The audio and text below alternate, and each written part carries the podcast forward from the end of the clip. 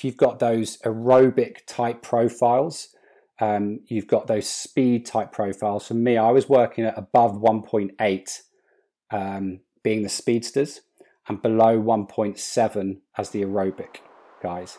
In between that, that's what I've referred to as the mixed profile.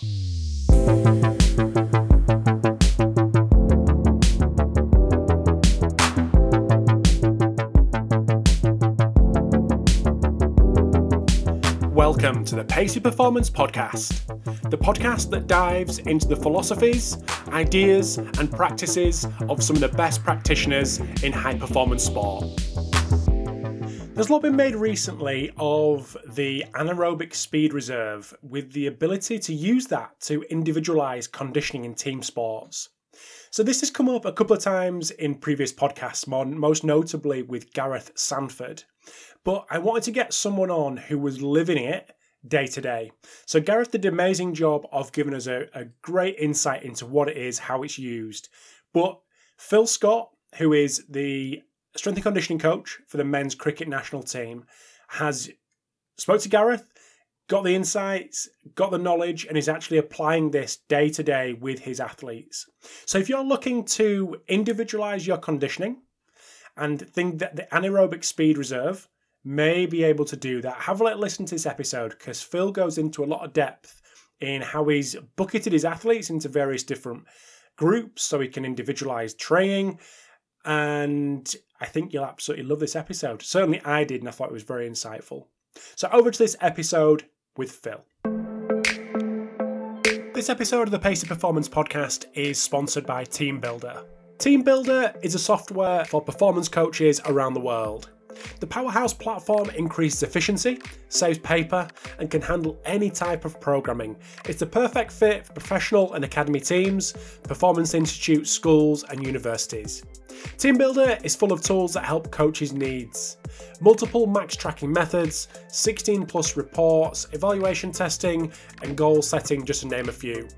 Coaches also have access to consultations with TeamBuildr's in house sports scientist to help manage and analyse data.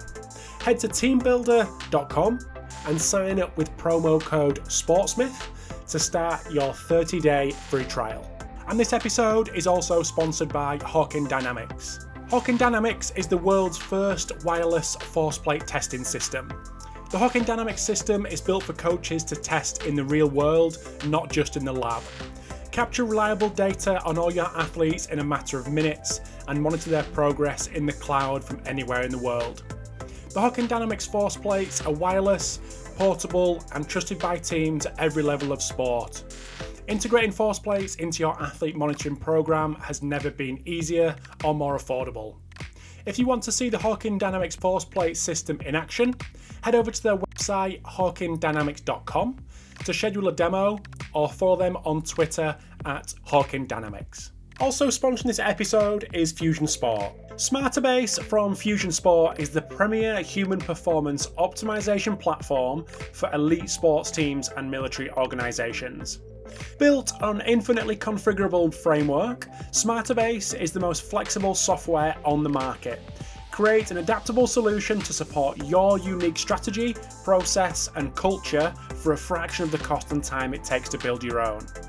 Centralize your performance and health data by easily integrating with other tech and data systems using Smartabase's, robust API and custom built connectors. Improve performance and reduce injury by enabling better communication and decision making with role based access, custom workflows, mobile apps, and personalized visual dashboards. And with the Smartabase Success Guarantee, you can be confident in your human performance solution and the people who stand behind it. Visit fusionsport.com forward slash Smartabase to learn how Smartabase can help you improve athlete performance and service member combat readiness. So, without further ado, over to the episode with Phil. Phil Scott, welcome to the Pacey Performance Podcast. It's a pleasure to have you. Thank you very much, Rob. Pleasure to be here. Thank you for thank you for jumping on.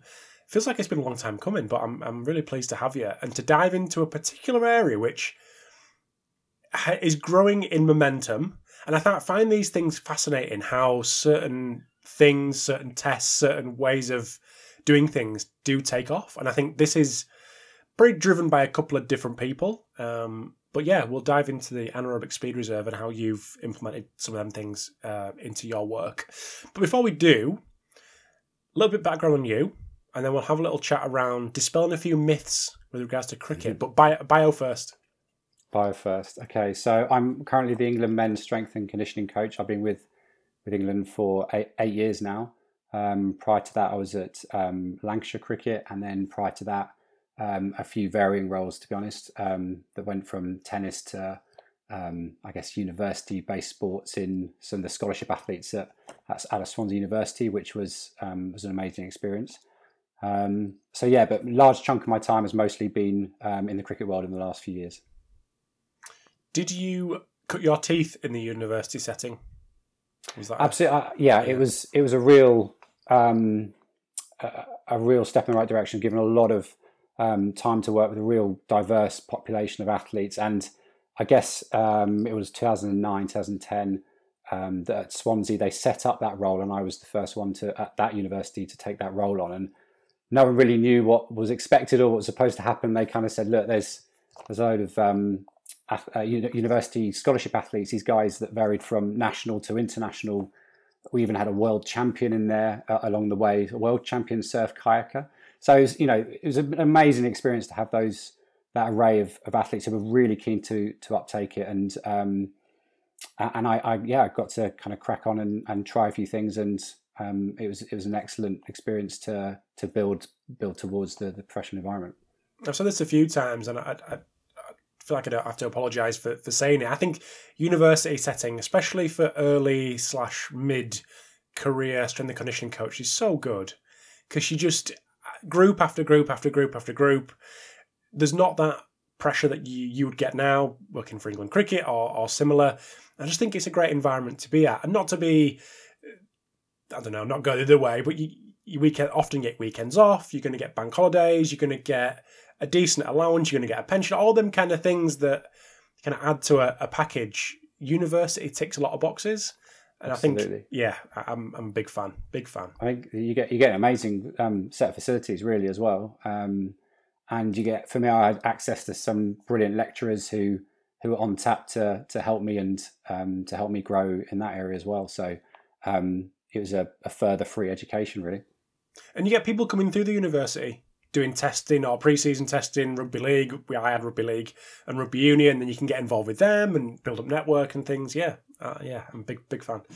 Right, let's dispel a few myths in cricket because I don't want to be too harsh, but people may think people may think it's just a lot of guys standing around. So, I have like dispel a few myths for us when it comes to demands. Yeah, I get it. It, it, it's it's deceptive this sport, um, and I would love to dispel a few myths. Um, I guess the first one, I'm not going to go any near any rules because that can get a bit complicated. But fundamentally, I'm going to keep this really simple. We've got three formats. We've got the really short format, the T20. We've got the one day format, which lasts, you know, seven, eight hours. And then we've got the test match, which lasts up to five days. Now, um, particularly the test match, that five day experience, um, it, it does seem a lot slower. But what these guys um, what these guys do is is is quite phenomenal really. And, and, I guess even I working in cricket until I got hold of the GPS systems to to profile and understand what they did and even they even the players themselves they, they didn't believe what they did. And I and it, it was a bit of a shock. So if I start the, if I start the shorter format the T20 which is 20 overs each it's about an hour and a half of batting or fielding at a time obviously so it's three hours in total. And the the bowlers in particular with the fielding will cover up to 8k even in that even that hour and a half. Um, if you're then going on to bat as well and you are successful you might look at between 1 and 3k depending on how much running between the wickets you're doing. The bit that the, the intensity comes from is they're, they're up they're going up to 300 meters of of high intensity sprinting and there'll be around 100 uh, max accels and decels within that game as well so it's, it's a lot to take on um, and bear in mind that I guess in a tournament scenario, we it's a relatively short tournament for those those kind of um, for those T20 games. So what, one experience we had was eight games in 21 days with six flights. So that's a game every two and a half days if you get to the final, which we with that experience we did. Um, and it just it's it's that ability to sustain that performance and recover from that, plus you know throwing a bit of jet lag as well. So these guys they work hard for for even at that T20 scenario. Um, the one day matches um, obviously they go a bit further, but it's a similar intensity. So you know you're looking up to 16k a game for the bowlers. If the batters are going to go on and score 100 um, in their innings, that it could be between five and 7k. Um, again, similar high intensity amount of uh, accels and decels and sprinting work. Um, and the te- this one, this one's the big one, the test match, the five day. So if a if a bowler's going to bowl 40 overs in a in a match over those five days, then we've worked out it's around 50k of an average total distance for that for that match. The highest we've seen this year actually was 67 kilometers covered in, in a game. Five, in five days. Over, over, those, it was, yeah, four and a half days. Um, and then I, the other thing just to, that I like to throw in there is that these guys have a couple of days training in as well. So if you chuck in another 7K um, in, a, in a, through the training week, because we have said a couple of days, two, three days leading in, then they potentially cover up to 65, 70K. Then they're asked to repeat that seven times throughout the summer. That's it's a lot of distance and a lot of repeatability purely from a total distance. The bowlers, um, say within that 50k, uh, again around 7k of that is above 20 k's an hour, and around 3k of that is above 25 k's an hour. And just for a bit more framing, I guess um, you're looking at standing in a field for 17 hours. So when I explain this to my parents, who um, to translate the numbers, I said basically for a few days in a row, go for a walk with the dog um, for six hours in a day over the course of the day, and every three minutes I want you to do a 20 meter sprint. That's that's the layman's translation of what they fundamentally do through these test matches. So um, yeah, it's a lot, and and I, once once we got once we were able to explain that to the players and us as as um, the science and medicine staff as well that wow, this is what we're dealing with. Um, can we raise the game and the expectations and the conditioning of these guys to cope with that? So yeah, it was a big change at that point. Good numbers, good stats. When did you get into cricket? When was the when was your first job in cricket? Uh, 2012. How 2012, how has physical preparation changed since then? I suppose what was what was what's it been like traditionally, and then how has it developed since you've been involved since 2012? Uh, it's changed a lot, I would say. I think um, my first experience, uh, my first morning of of walking into to cricket was, although I, had done a bit of cricket before, but as a lead was was still a shock. And I, I, don't think it's out of it wasn't out of laziness or it wasn't out of they they couldn't be bothered. It was just they didn't have the resources and the, they didn't know what they didn't know at, at a certain point. Um, we do now know what we didn't know um, now, but it, first my first job was to just turn up and sort the breakfast out. Um, there was just some toast in the corner with some Coco Pops, pops and some some cornflakes. And My kind of breakfast. Is yours? There you go. Podcast breakfast. yes, um, it was yeah. It was it, just things like that that they hadn't had access to necessarily the full nutrition support, the the full S and C support, and I think um, you know the, the the, every, the qualifications and the experience that the guys are guys and girls are coming in now as S&Cs to the county and cricket setup is is obviously you know education's come a long way. We've all come a long way in the, even the last ten years. So um, and the players when I first turned up, yeah, they were I guess slightly behind, and it wasn't as professional as it is now. But they were they were desperate to learn, and it was the, my first year with um, with Lancashire and in county cricket was was one of my favourites because I was a bit nervous. I was like, okay, I've got to take this on, and are they going to listen, and how's it going to go? But they were so desperate to learn and so keen to move forward that um, it was an amazing experience. They, they absolutely took off because they were like, wow, this is okay. I feel quite good now, and this is what it feels like when I'm fit and I can I can play properly. So. Um, and that goes for you know the county setup and the practitioners we've got around now are all excellent, um, and we're lucky that as a group we we communicate and pass on information, and we, we get to spend quite a bit of time with each other. The way the games are set up as well, it's not you're passing football ships; it's sometimes four days um, that you're you're around each other. So um, it's a very open environment within cricket, as the as a practitioner as well as um, the players having absorbed a lot of information and, and knowing what they what they need to do. Great, love it. Good insight into into the world of cricket, various forms. So we're going to have a little chat, like I said ten minutes ago, anaerobic speed reserve. Had Gareth Sandford on for a couple of episodes, uh, part one and part two, back to back, diving into this in in lots of detail. So if people want a really detailed view of what anaerobic speed reserve is, definitely check that out. However, it'd be great to get a, a, a brief review and then of, of what it is, and then why you went down this route. What answers? Sorry, what questions does it answer that you had? All right. So, um, yeah, absolutely. Well, I think if I take if I'm allowed to take it a step further back, I think go for it. Yeah, yeah. Um, I, I had a uh, when training um, the the guys. Um, I guess a, a, couple of things stood out for me aerobically. Um, that I was I was trying at least in the gym to um, individualize, you know, alongside their previous injury history and um, their their role within the team. And uh, I was trying to individualize at that time a few years ago. Well, we were individualizing what they were doing, and it didn't quite make sense to me that we were just aerobically programming fundamentally the same thing. Uh, it was periodized, but still quite general for everyone.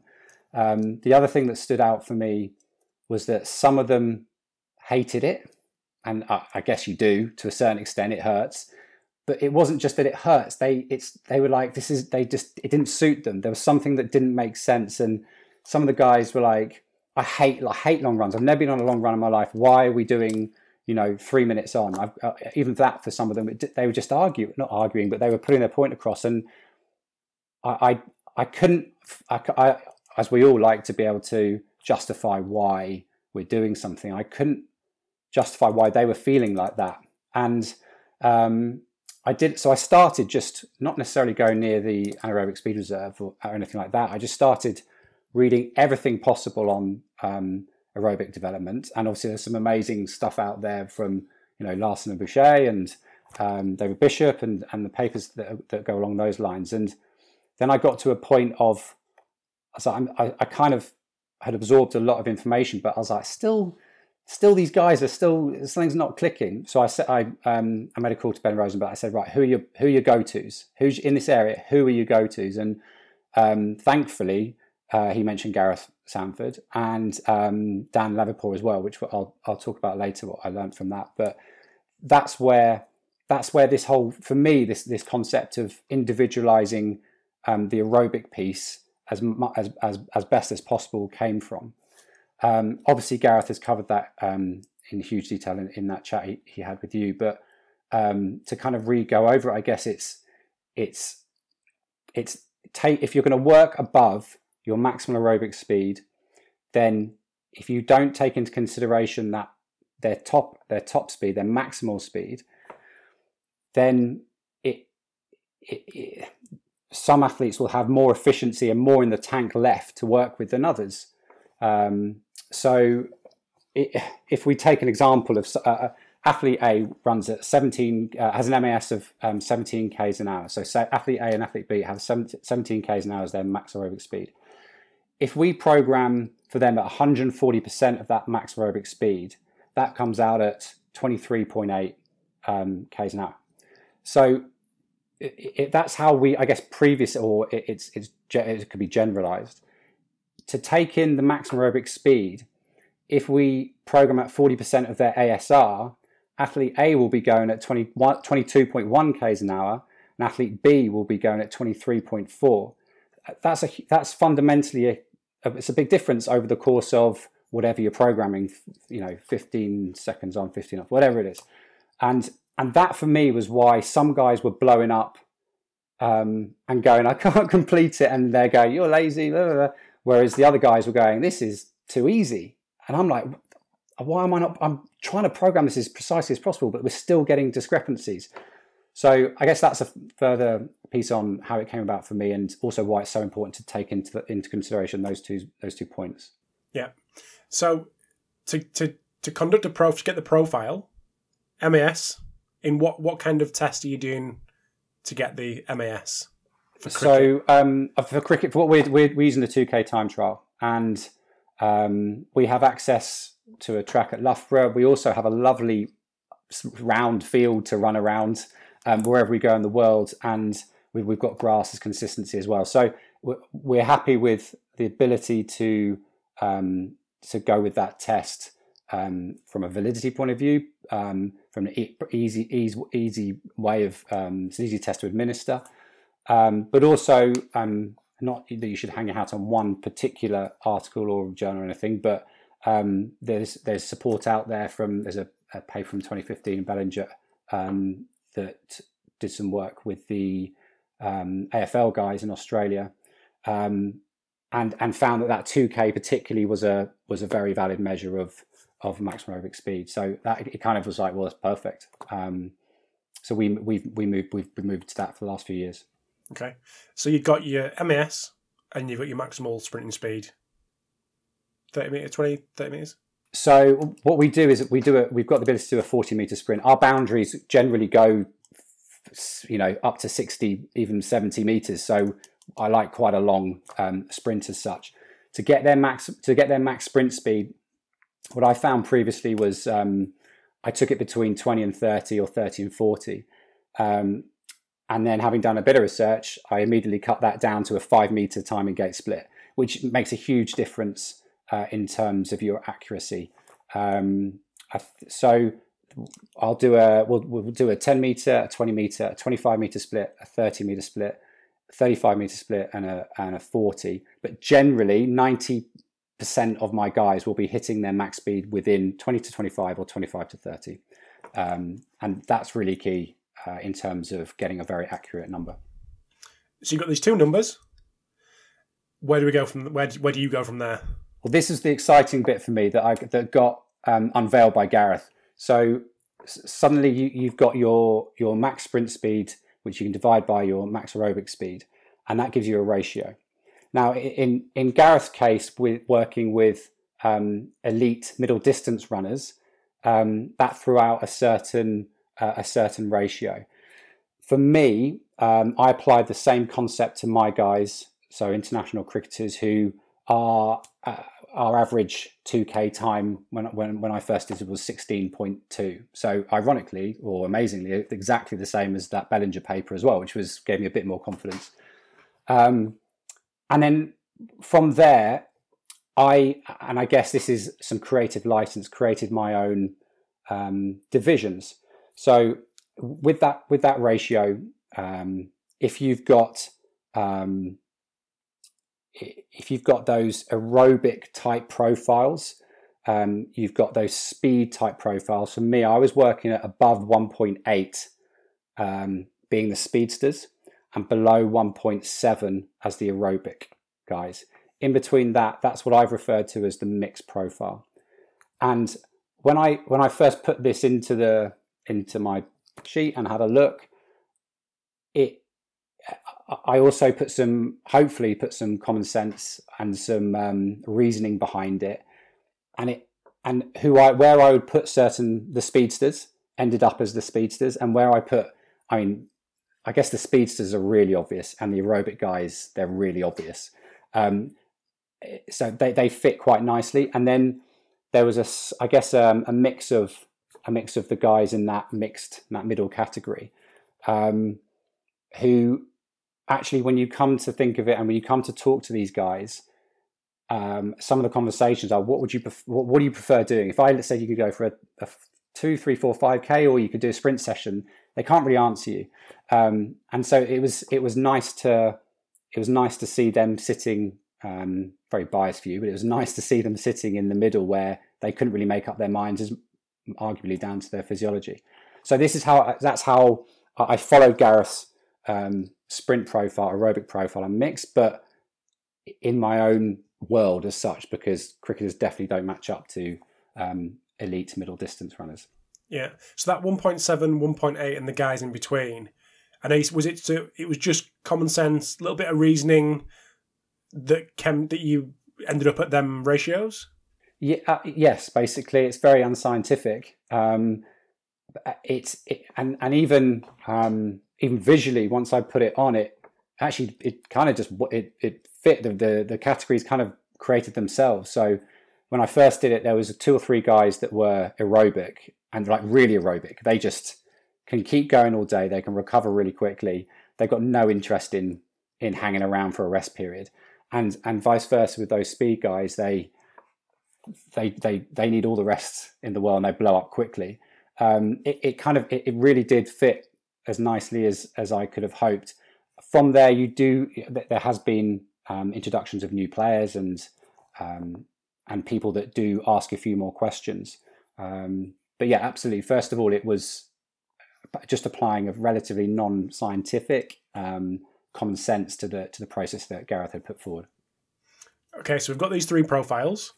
Yes. Where do we go from there when it comes to actually programming? So, I guess again to take to take um, it back a slight step in terms of my my justification, reasoning, and thoughts, and even some of the research that's come out more recently. Um, and I guess reiterate a point I've, I've slightly made is some of these guys, um, when we're trying to get aerobically fitter, for me, applying a blanket uh, a blanket approach to everyone just it doesn't work. Um, some guys, I guess you've got your responders and your non-responders to a lot of work that we do, and I believe this fiber typology is starting to um, unveil a little bit of of of why we're getting we're getting those two different categories. From an aerobic development point of view, um, if I was if I was doing a blanket interval session in a pre-season and it was say a minute on 30 off deliberately two to one ratio for that aerobic development. Those aerobic guys it, it didn't touch the side. It really it, it's it, it wasn't enough. And sometimes you and you get them going can i do some more? Um, whereas the speed guys the sprinters um, the guys with that high max max sprint speed would still blow up and they'd go okay they'd start really well but then they they really would blow up and they some of them not able to, to um, complete that session so um, uh, there's also, I guess, there's also that research around. Um, I really hope I'm saying her name correctly here, but Eline Lievens. Um, I, have only names. read her, her work, so I'm I'm really sorry.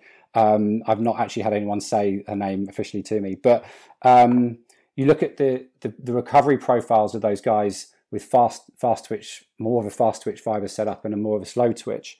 Um, and I think they in 2020 she did um, a study with 33, 30 seconds all out Wingates.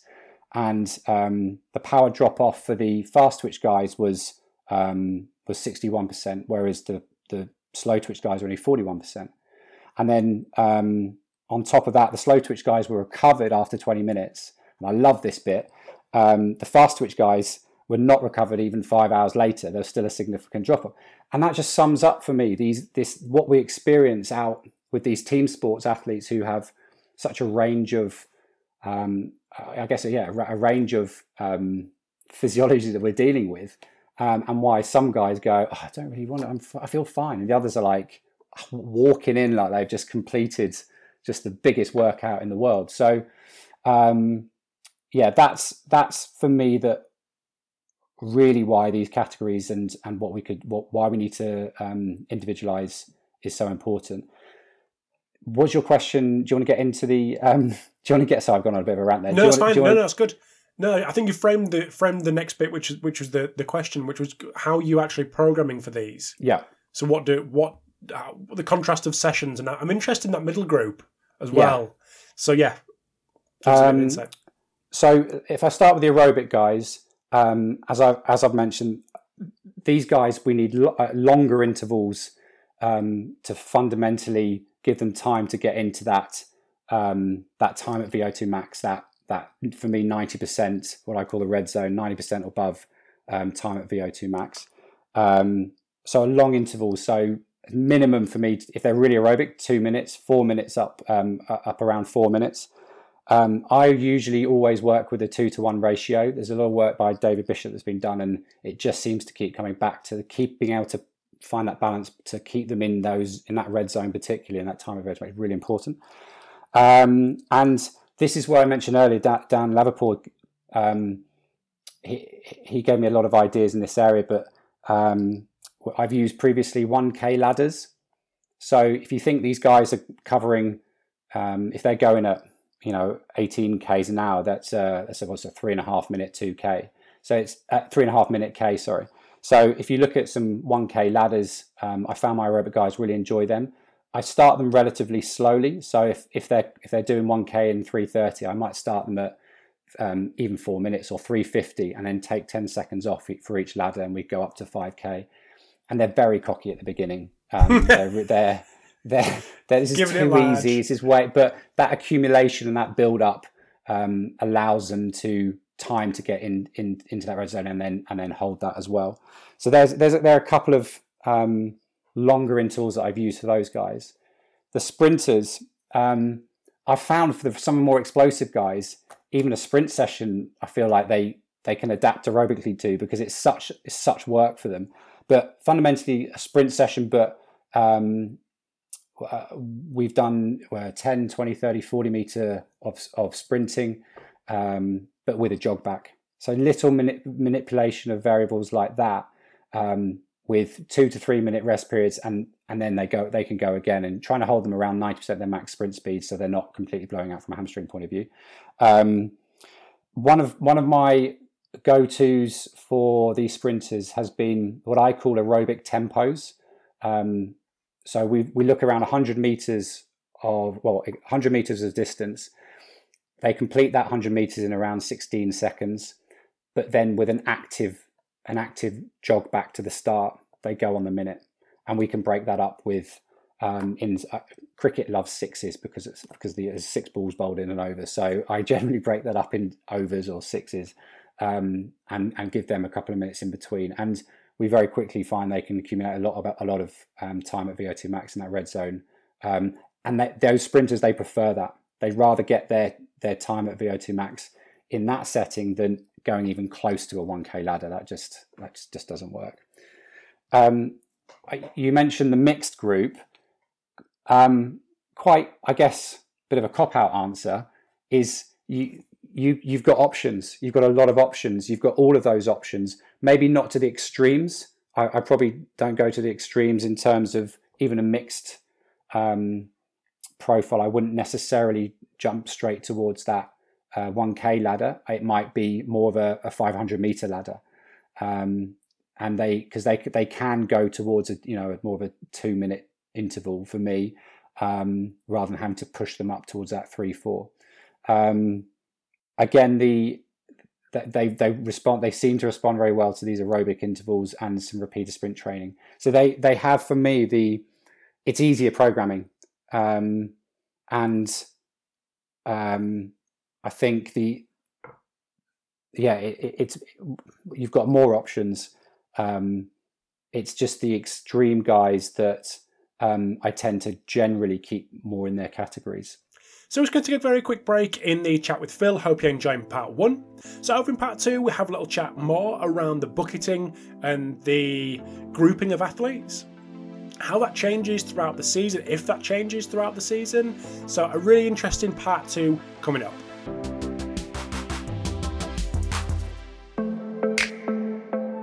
This episode of the Pacey Performance podcast is sponsored by Omega Wave. Omega Wave is the only non invasive at rest technology on the market that analyses readiness to train via both brain and cardiac analysis. Using DC potential and HRV to understand your brain's energy level and autonomic nervous system balance allows you to use objective data on recovery and readiness that in turn helps you to truly individualize your training and thus optimize performance. Omega Wave also measures ECG from the V6 position. This data can be used by the medical profession to check cardiac health on a frequent basis. The measurement takes only 4 minutes to perform and results are visualized in an intuitive way thanks to our windows of trainability concept. Omegawave is used by hundreds of elite sports, military, and law enforcement organisations. Omegawave are also the official partner of the UFC Performance Institute. Learn more about OmegaWave by visiting their website, omegawave.com, and their social media channels. And this episode is also sponsored by Setanta College. Setanta College, led by Dr. Liam Hennessy, provides international recognised qualifications in strength and conditioning and performance science from certificate to master's level. Courses are designed by industry leaders such as Des Ryan and Professor Ian Jeffreys, ensuring students and graduates are at the cutting edge of technology and learning the most current methodologies from world renowned practitioners. Setanta unique blended learning approach allows you to take the next step in your career in your own time and at your own pace. Lectures are delivered in an online classroom, while residential workshops provide the perfect opportunity for practical application of your studies with guidance from experts within the field of sports science and performance coaching. With campus locations across Ireland, the UK, USA, India, and South Africa, Applications are now open for courses including the BSc in Strength and Conditioning, MSc in Performance Coaching, and MSc in Applied Sport and Exercise Physiology. Visit setantacollege.com for more information on how to apply. And now back to the episode with Phil. The aerobic tempos that you do, why did you go down that route in terms of a, a tempo and just a like a 16 second blanket? Versus any more individualized options? Um, I, I guess, well, the one thing that's the tempos are already there, and it's something that um, I guess cricket. When, when I turned up at cricket, that was it's always been around. I think probably three things that have been around are thirty second on, thirty second off, um, twenty three sevens um, so 30, uh, you complete 50 meters in seven seconds. You got 23 seconds off, usually return and then go again, and um, the 100 meter repeats. So it was, it was not something I was um, needed to throw out. It was already sitting there, and I thought with a with a bit of a tweak, we could make real good use of this. Um, and I know there's, I, I don't want to get into, I, I don't you know that that tempo um, um, kind of session. That's that's for others and not for now. But um, I'm comfortable with using that word because it is a rhythm. And the other thing, um, there's for me, the tempo comes from the idea that it's a, a rhythm run, um, which also, from a cricket point of view, which is probably why it's been around, sits very well with the bowlers. So if these guys are going to run in all day with their with their run up, and their run ups are 30, 40 meters long sometimes, um, you can sell this session particularly really nicely with them, or um, because they have to get up to a rhythm, hold it, and that's what they're going to be. That's what they're going to be going at. We can get a bit of time on feet, accumulation of, of distance at, at, the right at the right speed. So it was an easy. It was, we already had it easy sell, um, and with a slight manipulation of some variables, we get a really good adaptation out of it. So would you ever would you ever get those sprint guys bring them down into a more mixed session or get the aerobic guys and bring them up into the more mixed and and basically would you contrast which group they're in yeah, ever? yes I, I, I would. I think um i think in terms of um probably where we're where i'm at or where we're at with with this with this um kind of concept is the guys have been introduced to it. They're very comfortable with they know they can they know they can get a lot out of these sessions. They're very efficient sessions for, for wherever they sit. And absolutely, that's it's not ruled out that you're not allowed to go and do that, or you're not allowed. Um, I just think um, it, it's probably more appropriate for certain times of the season. We've got a very congest, congested year always, so um, I'm. A, I guess part of my sell to them was, if you're going to do something, I want it. I, I want an adaptation, and I want it to be efficient as well. So I I kind of know, and they kind of know now, if they go and do the opposite end of the spectrum for aerobic development, it's not really going it's not really going to have as much of an impact as so. But if we've got a six eight week period leading into a tour, um, and we've got time and and options, and I can increase that volume of of some of the other end of the spectrum that allows adaptation, or or reduce that volume, then then yes, we can we can make the use of that, make use of that. But I guess I'm I'm trying to be as efficient and targeted as possible with the with this with the scenario we have. Because in the, in this setup, that's not to say these aerobic guys are not doing sprint work. Hundred percent. It's just when Let's the goal is aerobic that, yeah. development. Yes, That's not their that's not their thing.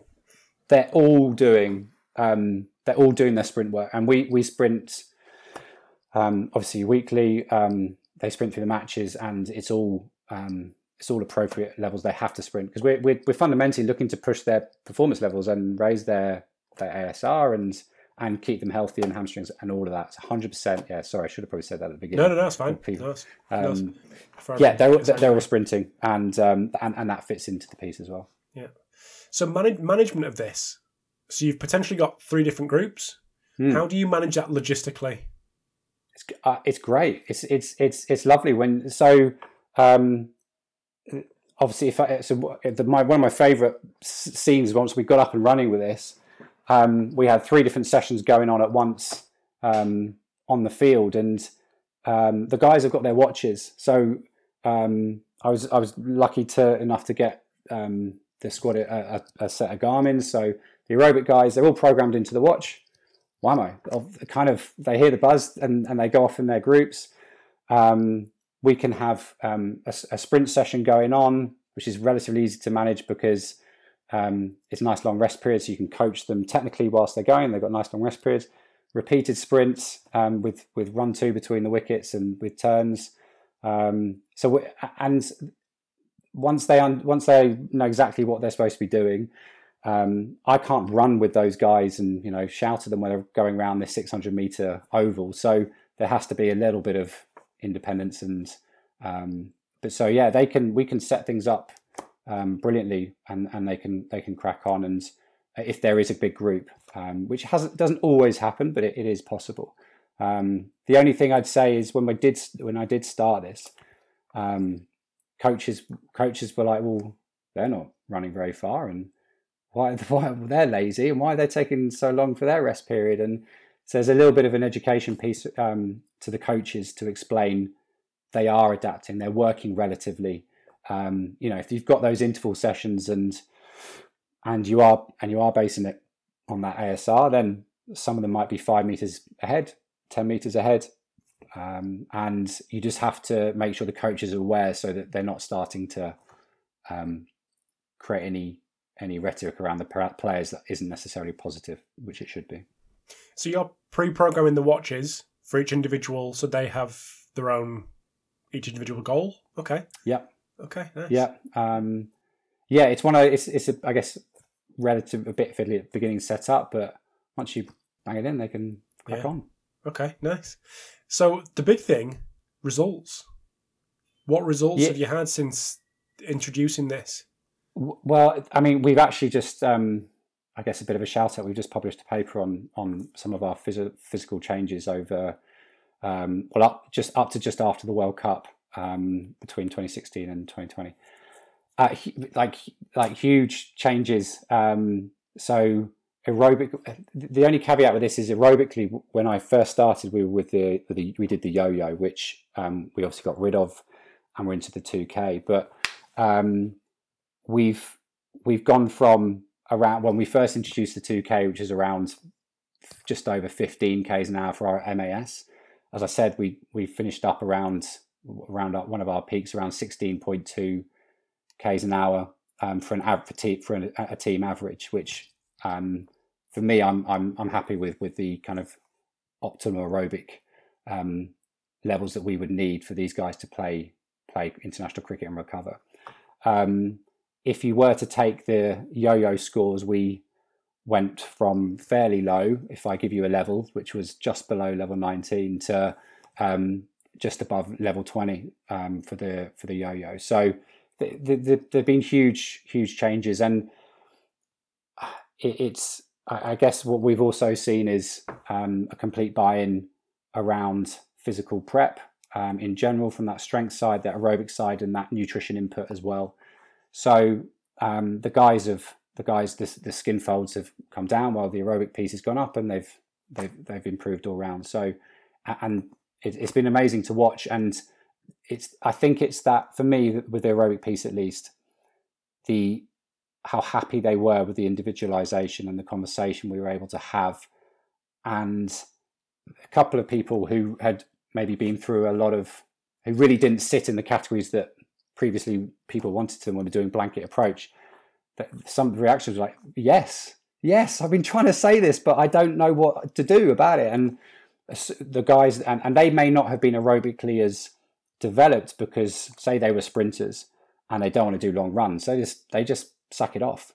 But now they've been taken into account and respected and individualized. They were able to push their aerobic capacity through the roof as well, which um, they've obviously benefited from, and and, and it's changed uh, even the coaches' views of them as well. So um, yeah, it's been huge. You mentioned the publication. Hmm. What cricket seems pretty good when it comes to sharing in terms of yes. peer review. You, why is why do you think cricket has got that mentality?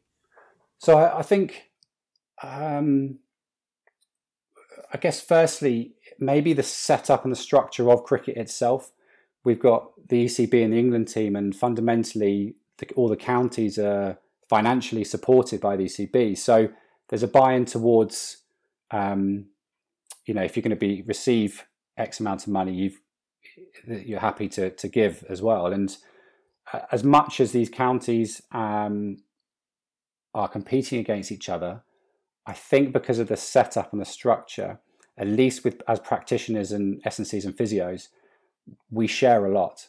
Um, we have we have a WhatsApp group together.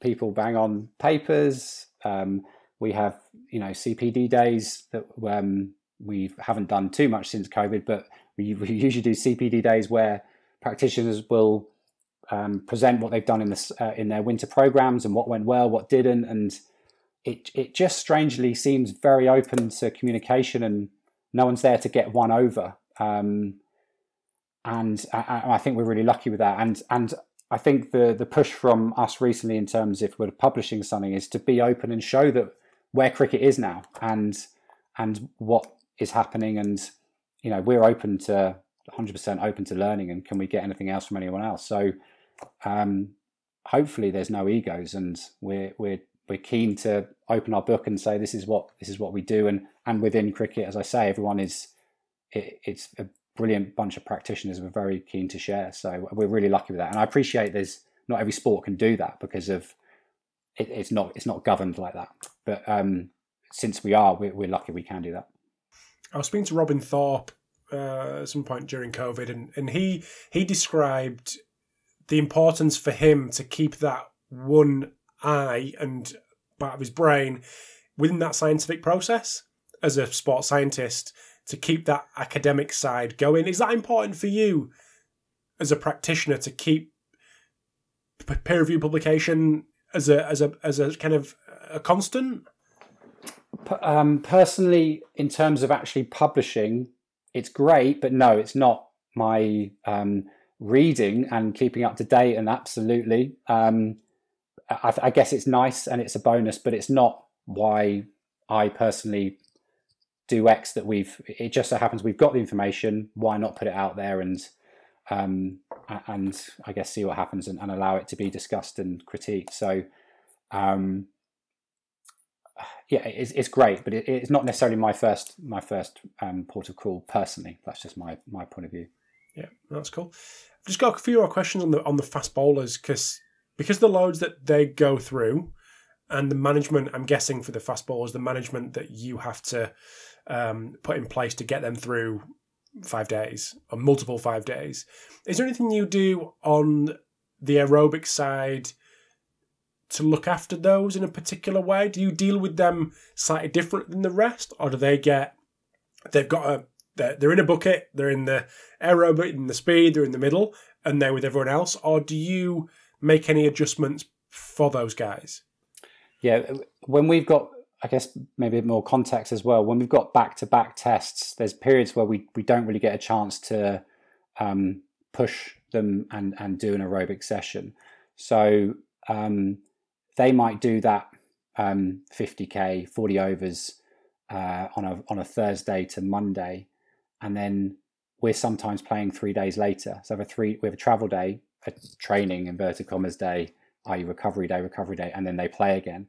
So I, I wouldn't. I, sometimes I, I they are sore. They are really, really sore with with bowling that many overs with that much load through their bodies. Um, so it fundamentally becomes an active recovery session. Um, we sometimes, well, we have with the hotels, we have access to pools. They have their hands-on massage.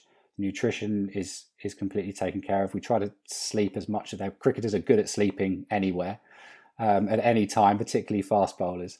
Um, but I will be very, um, I will be keen in that period for them to to move, uh, and and we'll do an active recovery. And and and to be honest, that might even look like um, I said those the, hundred meter tempos, but it'll be with a walk back, and they can kind of take their time, but they always feel obviously feel a lot lot better from it. So um, it, it with, within within the season like that, um, when we do get a break, yes, I'll push them and most likely back into the categories. What's interesting is with those bowl, I haven't got any fast fast bowlers. I haven't got any fast bowlers in an aerobic zone. Okay, and, that was the next question. Yeah, yeah. And maybe um, if they're going to be able to bowl 85 miles an hour more, you've got to have a lot of fast twitch fibers for that, and that doesn't suit an aerobic kind of person. Um, so they're able to get aerobically very fit, but it, it, it just fits. It more suits them. They're mostly in that high mix category. Um, so yeah, we it's it's um, it's an interesting it's an interesting group.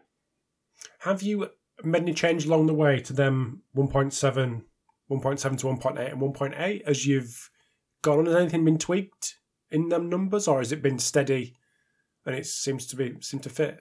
Yeah, I've I've um, what I've found is um, uh, no I, to those categories I haven't. What I've I've in terms of on my page I haven't. What I have seen is um, is is a, is a, a few more. Once we hit that aerobic um, that aerobic standard, um, then because we're pushing that maximum sprint speed, we we see those ratios just go up a bit more. So we probably push more guys into that 1.9 and twos um, than than anything than than changing those standards.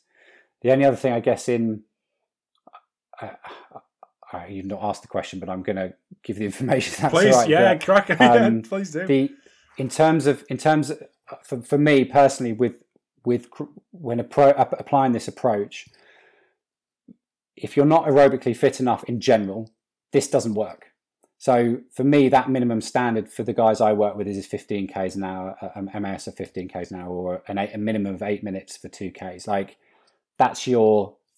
If you're less than that, just go. We're going to go and do some work, and it doesn't matter what. It's not going to be pretty. it's just going to work. Yeah. Um, I think what I've started to notice for the different groups, for the aerobic group, although that say that eight minutes for a 2k is my uh, minimum standard or uh, 15 k's an hour. For that aerobic group, those aerobic profile, my minimum standard of where they really are or really should be is less than seven minutes, um, so 17 k's an hour. If they're less than that, even by their own and the conversation we have, even by their own standards, they're like, I'm not in good shape at the moment.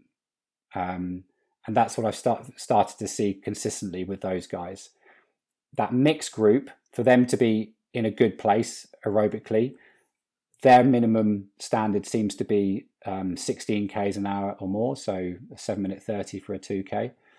And your your explosive, your sprinters, for them to feel like they're in a great shape, great place aerobically, they are between 7:30 and eight minutes.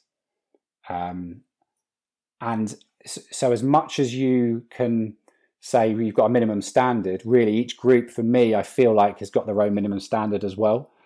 Um, and and it's and when you speak to them, it's not just me going, "This is what I think." It is they're like, "I'm off the mark," or "I'm in great shape." And a, yeah, a sprint great shape could be 740, whereas a sprint out of shape could be 805. But a 740 for a sprinter aerobically for a 2k. If my aerobic guys turned up with that, I'd be like, "What is what's happened? Like, did you run backwards?" It's it's they would be miles off the mark. So it's for me, it's taken that that next level of um, of what the categories almost could or should be doing as well. Amazing. I think this episode has been such an incredible compliment to Gareth's two-parter. So I'll I'll, I'll link to Gareth's two-parter. Um, and I think did you make the intro to Gareth for me? Or did you mention Gareth? I can't I. I, don't know. I, I, I would have if I had the opportunity. Um, but yeah, it's it's I've a lot of it, that work is it stemmed so much from from those papers he published. So it's been great. No, well, no, I appreciate you coming on, mate. It's been it's been a great chat and really interesting to see how you guys are doing it, and how that's kind of developed, and how cricket's developed over the last 10, 15 years of, of your with your involvement. Anyone that wants to get hold of the papers that you've done, get in touch, social media. Where's the best place? Um, I guess I, I'm on Twitter, so I'm at PCF Scott. Um, if you if you if you want anything in particular, you want to chat or any questions or papers that that seem appropriate, give me a shout on that. Perfect. Thank you very much. Really appreciate the chat, and um, look forward to look forward to chatting soon. Cheers, Rob. Thank you. Thanks, mate. Thanks for tuning in to episode 417 of the Pacey Performance Podcast. Big thanks to Phil for fitting me in his tight schedule as he's travelling around the world with the men's national cricket team here in England. But big thanks to Hawkin Dynamics, Fusion Sport, Omega Wave, Setanta College, and TeamBuildr for sponsoring this episode today. I always appreciate their support. The podcast could not run in its current form without these guys, so I really do, really do appreciate it. Big thanks to you for tuning in. Hope you got something out of it. Hope you got lots out of it, as I did, and look forward to chatting to you next time.